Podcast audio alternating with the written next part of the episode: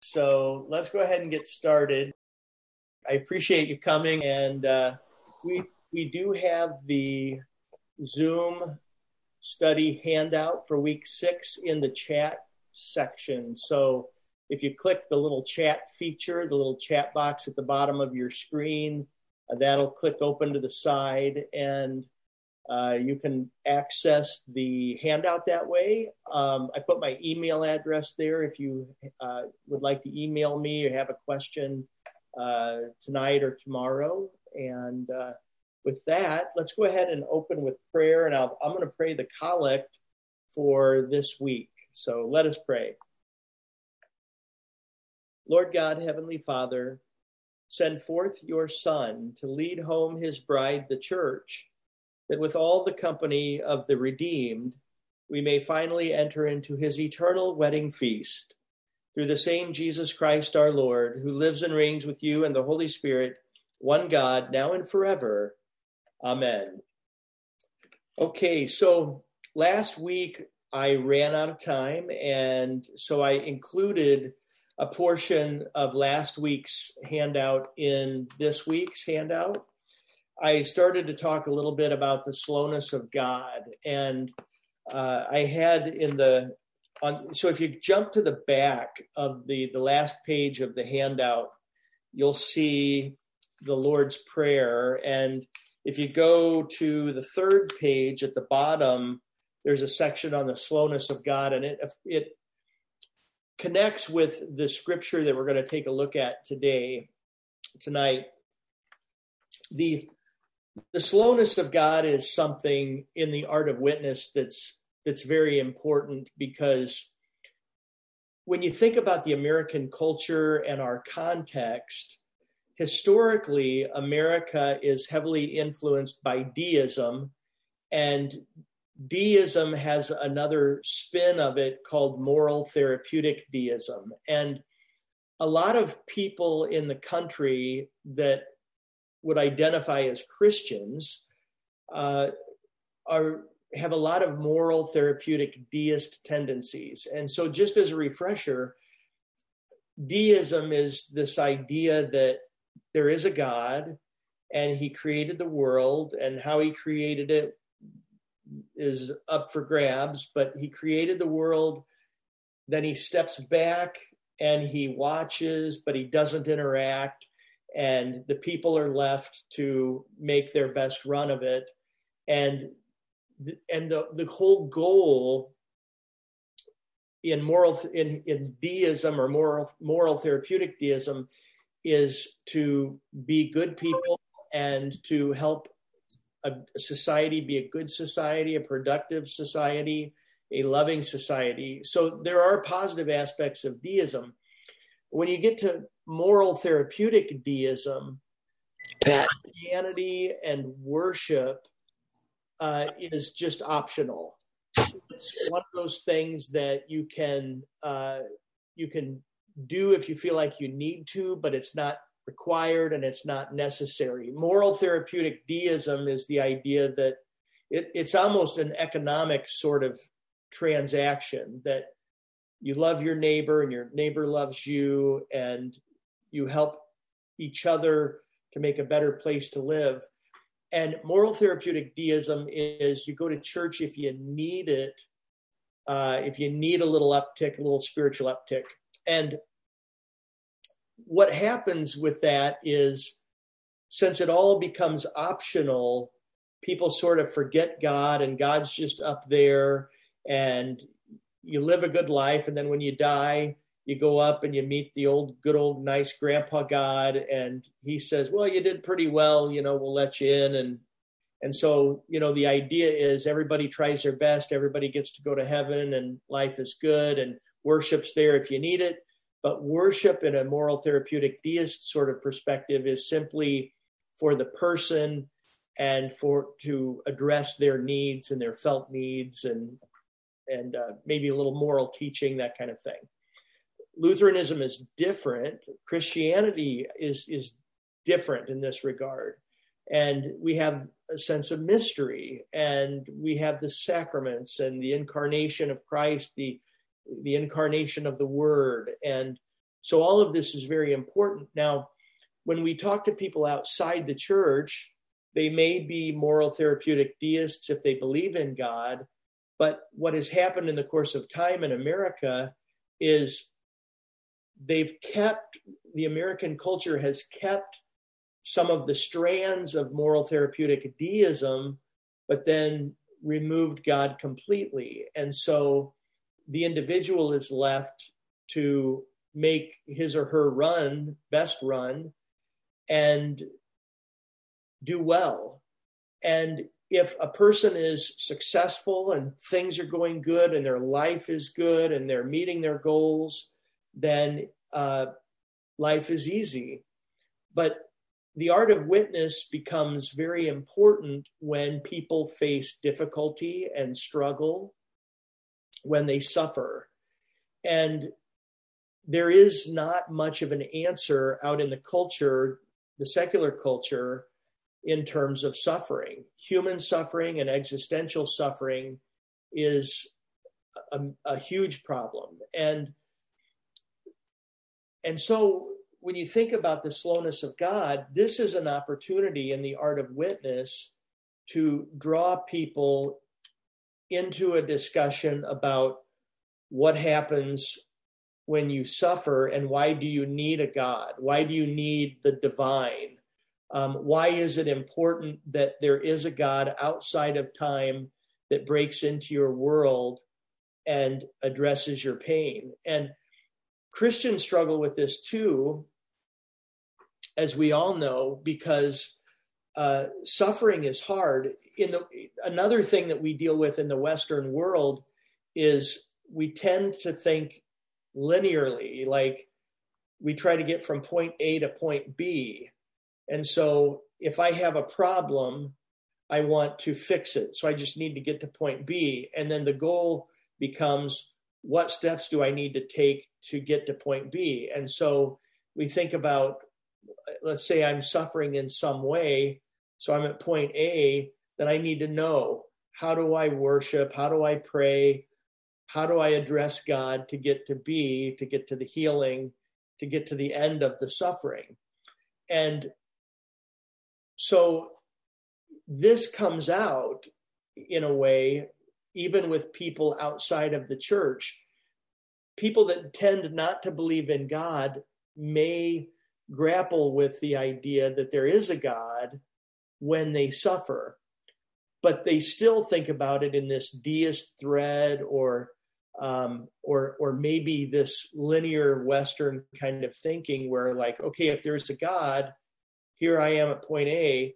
I need to uh, go to him and appease him in some way so that he'll he'll save me out of this trouble. Part of the problem that we face then, or that people out in the world face, is they try to pray, they try to deal with it. Maybe they'll go to church, but then maybe the suffering doesn't end right away. Maybe they still suffer. Maybe they still struggle. Maybe there isn't an uh, evident answer to prayer. And then they will conclude there must not be a God. And um, and I wrestled with those kinds of things myself in my teens and then early 20s. So when we think about the slowness of God, and, and this will get to our, our study for tonight, on page at the bottom of page three, I have some scripture that addresses this. So, Second Peter 3, verse 9 the Lord is not slow to fulfill his promise, as some count slowness, but is patient toward you, not wishing that any should perish, but that all should reach repentance. And then Habakkuk 2, verse 3 is a really good passage. For still the vision awaits its appointed time it hastens to the end, it will not lie. If it seems slow, wait for it. It will surely come, it will not delay. And then we have Romans 5, verse 6, which is also really good. For while we were still weak, at the right time, Christ died for the ungodly. So at the right time. And so, you know, we can think about this in terms of our own spirituality and our own faith that, you know, if you look at the Lord's Prayer itself, you have the petitions. And so on the last page, you have this, uh, what is called a chiastic structure of the Lord's Prayer, because you have the introduction, Our Father who art in heaven, and then you have the conclusion, For thine is the kingdom and the power and the glory forever and ever. Amen. But if you look then at the petitions themselves, there's seven petitions. And a chiastic structure, and I've tried to do this on the handout, a chiastic structure goes like this. And what it does is usually the the first verse will connect with the last verse in some way.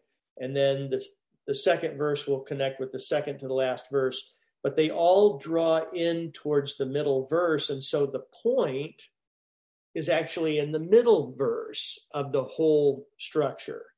And so if you look at the Lord's Prayer in the way that I have it printed out for us, you have the fourth petition as the center petition.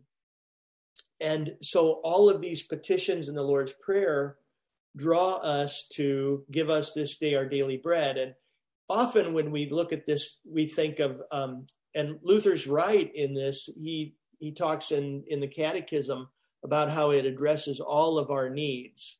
And this can be very helpful in the art of witness when we talk about God and uh, having our needs met. But this is also really important in the church because uh, this Lord's Prayer in the Greek is really striking. And it literally, the fourth petition literally says, Give us today the bread for our coming essence. And the Greek word is epiousian.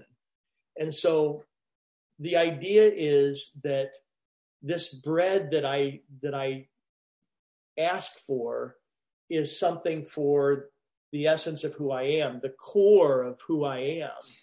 And what this does is it addresses everything in my life. If things are peaceful and joyful, or if I'm struggling and suffering. And early Christians tended not to think in a linear fashion like we Western people think. Um, they saw their their being or their habitus as always going back to the place where they would find God in the Word and the sacraments. They would go to the altar. They would go to the Eucharist. They would go into the place where they would pray and they would light their candle and they would gaze upon the cross or the crucifix. And this is where they would exist and live as Jesus would feed them in the Eucharist and as as they lived in the midst of their struggles and in their sufferings. And this is so important to think this way because there's a couple of Greek concepts uh, that that St. Paul uses in terms of struggling and suffering. Um, for example, there's there are two Greek words, thlipsis and stenochoria. Okay, and these two words each mean a little similarly, uh, but they they have a little different force to them or sense to them. But they both have this idea of distress or struggle, but what they actually mean is narrowing, confining. And so I don't know if you you probably remember like Star Wars and remember Star Wars. Remember that scene where um, I think it was like Han Solo, Luke, and Princess Leia. They were in that trash compactor. Do you remember this? And the trash compactor is going like this, and you know, then all of a sudden this snake starts weaving around in the in the sewage and they finally stop the the trash compactor but you know that trash compactor as it was sort of narrowing in to crush them it it sort of like singles you out and and this is the devil's tool in suffering like whenever whenever you're given some kind of suffering it narrows and it basically compresses and restricts and, and put, puts us into a corner. And what happens, and this is exactly what the devil tries to do, is he singles it out so that all we can see is the thing that's causing us suffering. And he's singling singling us out and away from Jesus. And what this does is is the tendency is to lead us to despair. And if we despair, then we could fall away from faith and belief and trust in God.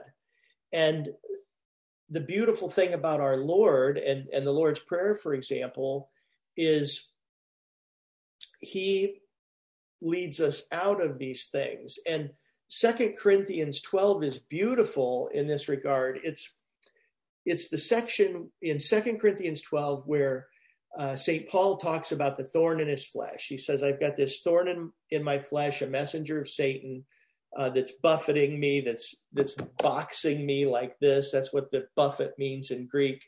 And he asks the Lord three times to take it away. And the Lord says, My grace is sufficient for you, for my power is made perfect in weakness, right? Namely, your weakness, Paul. And so then Paul says um, this amazing thing that he boasts all the more in his weaknesses in order that the power of Christ may rest upon me. So this is Second Corinthians 12, verse 9. And in the Greek, when he says that the power of Christ may rest upon me, he's using temple language. The, the Greek word is episkenao. And the idea is that God's presence comes over and rests and blesses. And so in the art of witness, this is a very powerful image because people are making their best go at it in the world. They say, I don't need God. I'm a self made person. I work hard. I love people. I do charity work. I try to raise my kids. I work hard in my job. I try to get ahead. But then something happens they lose somebody that they love. They get sick. Um, maybe they lose their job or they have financial trouble. Or maybe the world is just going crazy and they can't handle it anymore. And what's the answer? Well, without God, their philosophy of life is just flat. And so the art of witness or or protreptics is an opportunity to listen, of course, a lot of listening, predominantly listening, but then also knowing knowing the world and its philosophy well enough to be able to talk about their philosophy of life and where it leads them. So, for example, protreptics existed before Clement of Alexandria. Protreptics existed with Plato and Aristotle. And so Aristotle had discussion with Protagoras. And basically, what Aristotle tried to do was he would listen to Protagoras and he would try, he would see that, hey, we're two individuals. And, and Aristotle's goal was to create consensus. And so eventually, Aristotle would become a ventriloquist for Protagoras' theories and show that Aristotle's philosophy was more genuine. Okay. So here we are talking about Greek philosophy, and yet this is a Bible study. Well, the beautiful thing about these things, and maybe I hope to be able to do this uh, maybe in late, later November or December, but where did Aristotle get these ideas? of using this kind of method? Well, in the Old Testament, we see Moses and the prophets use similar tap- tactics, but they use language for Baal, uh, the Baal god, the, the false god, and they would use that language for Baal, but then they would bring it back around and show Yahweh as the one doing the the working and the acting using Baal's language to show that God precedes all of this and that he is a creator and sustainer of the cosmos and everything. And so yeah, in pro you can do this, you can we we know the world because we live in it every day so we know how people think around us so we listen for an opportunity to help them in love to draw them away from the thing that they can't answer the thing they can't solve and lead them to christ. And so back to st paul in 2 corinthians 12 then here's the beautiful thing about the christian existence is when Paul speaks in this way in, in 2 Corinthians 12, 9, and 10, he says, I will boast all the more in my infirmities or my weaknesses in order that the power of Christ may tabernacle over me. Therefore, I am well pleased, or, or, you know, I'm pleased in my sicknesses or weaknesses, in my hubris, my, my struggles, my my turmoils, and in persecutions. And then he says in, and I, I can't remember how this reads in, in English, but uh, in persecutions, in hardships, maybe. But this word for hardships actually is the word stenochoria, which means in this narrowing or compressing. Um, and the goal then is that Paul is saying, I might still suffer, and it sounds like I'm going to continue to suffer with this thorn in my flesh, whatever it is, but the power of Christ addresses it differently than what the devil intends. So the devil wants me to be confined and focus on the thing that's killing me so that I keep my eyes off of Jesus to lead me to despair, to lead me to unbelief. But Jesus is he tabernacles with us in our sufferings. So Jesus is close to us when we suffer and when we struggle. So the divine has an answer, but it may not be point A to point B. I pray and I get healed. But when I go to Eucharist, when I light my candle and I look upon the icon of Christ hanging over the altar, Jesus is addressing my soul in the midst of my suffering as he loves me and feeds me and he's teaching me different things and he's surprising me and the devil. And that's what happens in our text for tonight. So take a look, if you will, at St. Luke chapter 8, verses 26 to 39. And as you're going there, I'm going to open up my Greek text. And uh, I see a, a comment in the com- in the chat section suffering makes one feel they are alone. That's exactly right. And that's an important point uh, that's brought up because part of this narrowing is that we we the devil wants us to suffer alone away from holy community. And Yet we see even in Second Corinthians 12 with Paul and his suffering that Jesus establishes community with Paul in his struggles. And so, what should one do? What ought we do uh, when we face hardship, but we go to the place where heaven and earth converge, where the divine comes? And it's a surprising response and a surprising answer. And this is precisely something that brings hope to people outside the church who have not known uh, the divine realities breaking into the world. So we take a look at uh, St. Luke chapter 8, verses 26 through 39. And I'll just tell the story. It's a beautiful story. What happens in this is uh, Jesus and the disciples go to the region of the Gadarenes, and it's Gadara. Um, Gadara was uh, the political center of the region, uh, it's Gentile territory. And so it's thought this is not easy information to find, but I, I, I did some digging around, and it looks to be the case that uh, in Gadara, it was likely a place where they had temples for Zeus. And uh, evidently, I did not know this, but evidently, uh, sacrifices to Zeus involved pigs. And so Jesus steps onto the shore. He comes into the Gadarenes or the Gerasenes, depending on your translation. It's opposite Galilee. He goes into this, this Hellenistic region and he goes to save one person.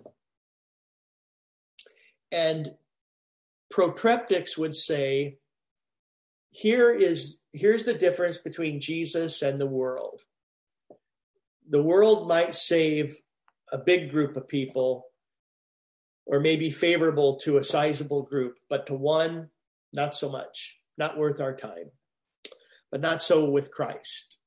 And so he comes onto the shore, and then immediately there he meets a man with with many demons. And in this text, he uh, gets the question from the from the demon possessed man. Uh, you know, what do you what have you to do with us, Jesus, Son of the Most High God? I beg you, do not torment me. Have you come to destroy us? And so Jesus, of course, what he does is in Luke's account right away, he commands the unclean spirits to depart.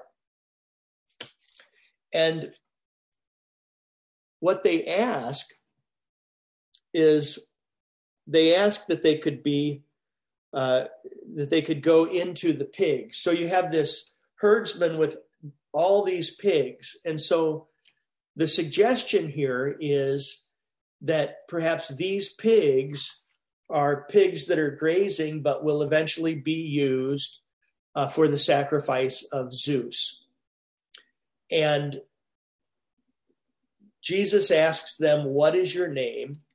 And they say Legion. And the interesting thing about Legion is a legion in the Roman military would have 6,000 foot soldiers in addition to cavalry. So this guy was chocked full of demons and evil spirits. And he is the end product of what? Uh, where he lives, um, his circumstances in life, perhaps his choices because of the life that he lives, but it's really bad. And it's so bad that the townspeople didn't know what to do with him. So the best that they can do is make sure that he's bound and shackled and kept in in the in the in the graveyard. And so symbolically he is at this point an icon of evil. He is a product of the devil's work of this narrowing and confining and separating.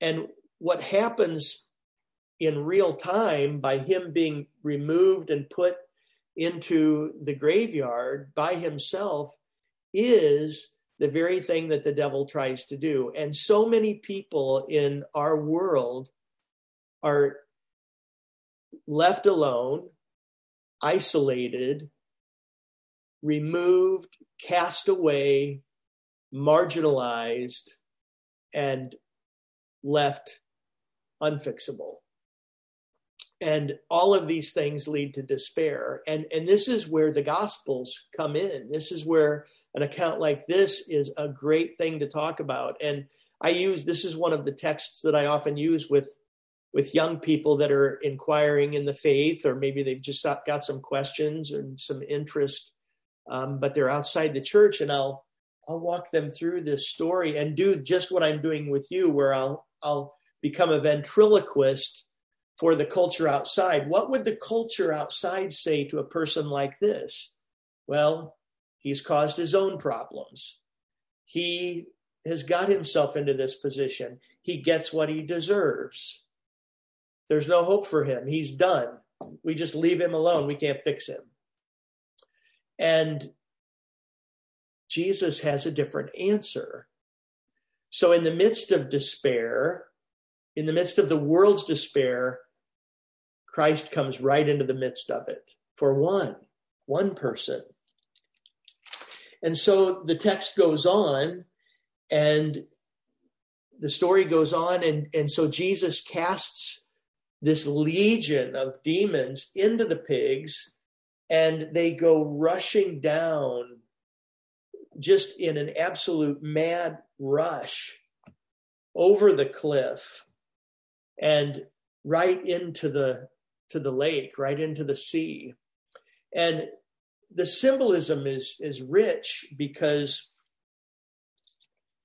if you and you could do this maybe when you have a little chance in the next week go back and read the first part of chapter 8 or or if nothing else read what precedes this healing of the demon possessed man because it's Jesus calming a storm so they're on the lake there is a storm it's the elements are frightening um, the sea itself is frightening the sea seems uncontrollable and there's Jesus on the boat. I think it was on the boat. He says, let's see here. Yeah, they sailed, he fell asleep, windstorm comes. Yeah. So the so he gets up on the on goes to the deck and he commands the wind and the waves and the sea to be still. And so in this in this case, what happens is, and I have this uh, somewhere on my handout that the question is asked right before the healing of the demon possessed man. The disciples ask the question, Who then is this that he commands even winds and water and they obey him? Well, in our text tonight, the demons answered the disciples' question which is so interesting, right? So the, the disciples ask the question, and the demons say, What have you to do with me, Jesus, Son of the Most High God? And I think in one of the other accounts, they say, I, We know who you are, the Holy One of God.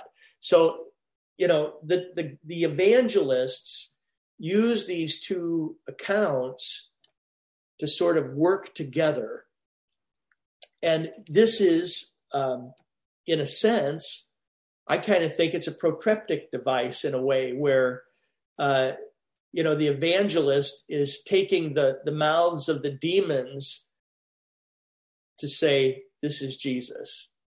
And so you're, you know, you use, you use what you see out in the world and you bring it back to Christ and um, restore the holiness to where it belongs with Jesus. And so in this account, what happens then is the pigs go rushing off into the lake.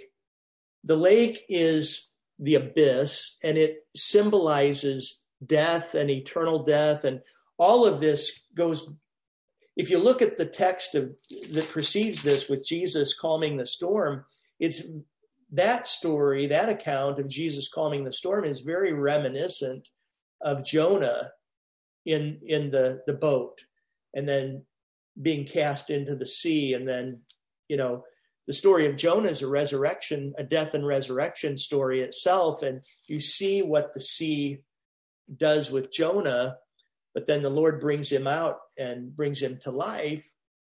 And so the sea has this character symbolically. It's a place of death. It's it's like hell. It's it's it's full of evil. And so the demons in the pigs who which pigs would likely be the ones that would be used for the sacrifices to Zeus all go down.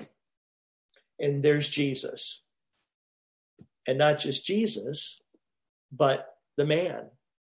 And the herdsmen that see this they go back to their townspeople and they're telling people, you won't believe what just happened. You know that crazy guy that we don't know what to do with back there in the graveyard? You won't believe this. There's a guy there and he did this. And by the way, we lost 2,000 pigs over this. And so you can just imagine the region and the buzz and the frustration and the curiosity. And they, they go to see. And what do they find when they get there? But they find Jesus sitting and teaching. They find the demon possessed man sitting at his feet, clothed and in his right mind. And this is really, now I need to look at this again um, in the in the text and let me see. Let me see what it says here. See what the word is. Uh, so the so I have this in the in our handout. So the word, and this is this by the way is on page three of the handout. This he's sitting at the feet of Jesus, clothed and in sound mind. And the Greek word I have I have here sophronismo, uh, sophronismu, and this is a word that is used a few times in the New Testament for the holy life. It's um, used by Paul when he talks to uh, Timothy, when he writes to Timothy and Titus on how they should uh, go about their ministries. And so there's this sense of wisdom and soundness. So what you see, what the people see then goes from an icon of evil to an icon of baptism, uh, an icon of the catechumenate, an icon of the faithful sitting around the altar, listening to the holy teaching of Christ. And the, the whole picture itself, where he's sitting at the feet of Jesus, is the picture of a rabbi to a disciple, teacher to student. He's no longer naked. He's not crazed out of his mind. He's clothed. He's wise. He's listening. He's learning. And it's, it's the very image of baptism, right? Where we put on the white robe of Christ's righteousness in our baptism and we become a disciple and we sit at the feet of Christ and we learn and we listen as he teaches us the holy life and forgiveness and mercy. And how do the people respond?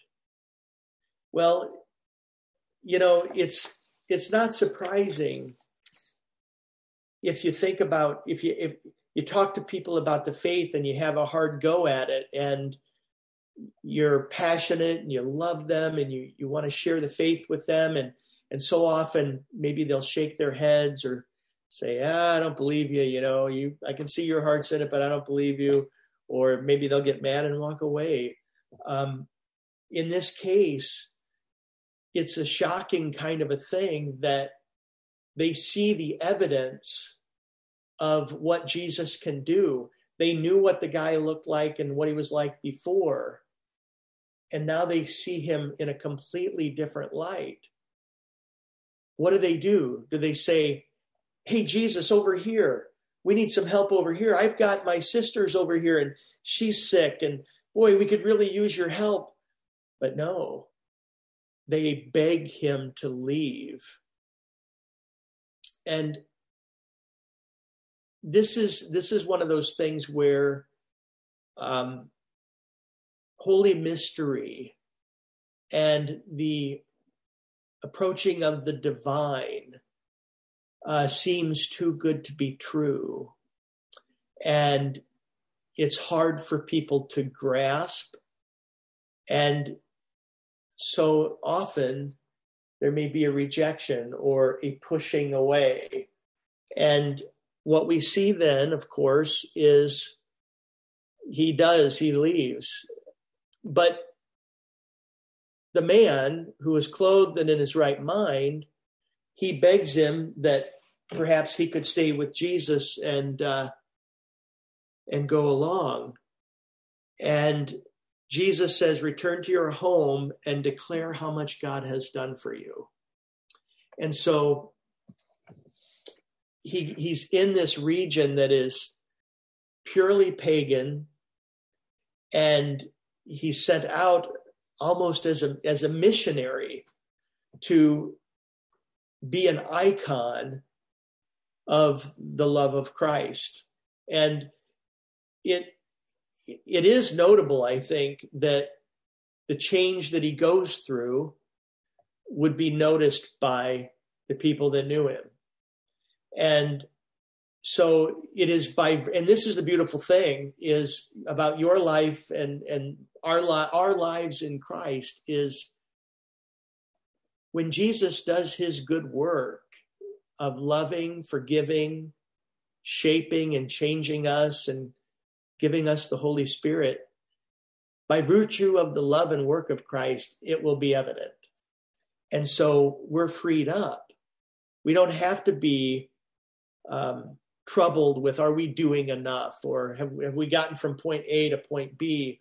But the holy, the love of Christ tabernacles in our lives because Christ is pleased to do it and it flows out. And so we go back to where the Lord feeds us and, and, and loves us. We are drawn back into holy community ourselves, whether life is peaceful and joyful or whether we're feeling this constrained. And Jesus has a different way for us. And that way will be seen uh, by others. And and that love will emanate as a sweet fragrance into the lives of other people into the lives of others. And so we that's what we see with with this man. And you know you think about the slowness of god and that man's condition didn't happen overnight but it was um, perhaps a lifetime without god and a lifetime without struggle but we see the love of the Lord that he would go into a region away from the Holy Land. He would go into a, a, re, a region that had other practices and he would save one. He would come to save the lost. And so the art of witness is that we live and abide in Christ's love. And we look out and we know what the world is like and we see the lives of others outside in our neighborhood. And we love and we listen and we show them the icon of Christ's love as we see in this demon possessed man who is healed and made holy as he rests in Christ. So we'll end there for today. Uh, I'll, I'll hang around for a moment, for a little bit, if anybody has any questions or comments. But uh, always, I thank you for the opportunity to do this. I mean, it's just such a joy to spend the time uh, with you and uh, to share these wonderful, wonderful scriptures together. So let us close with the Lord's Prayer. Our Father, who art in heaven, hallowed be thy name. Thy kingdom come, thy will be done on earth as it is in heaven. Give us this day our daily bread and forgive us our trespasses as we forgive those who trespass against us. And lead us not into temptation, but deliver us from evil. For thine is the kingdom and the power and the glory forever and ever. Amen. Blessings to all of you this night.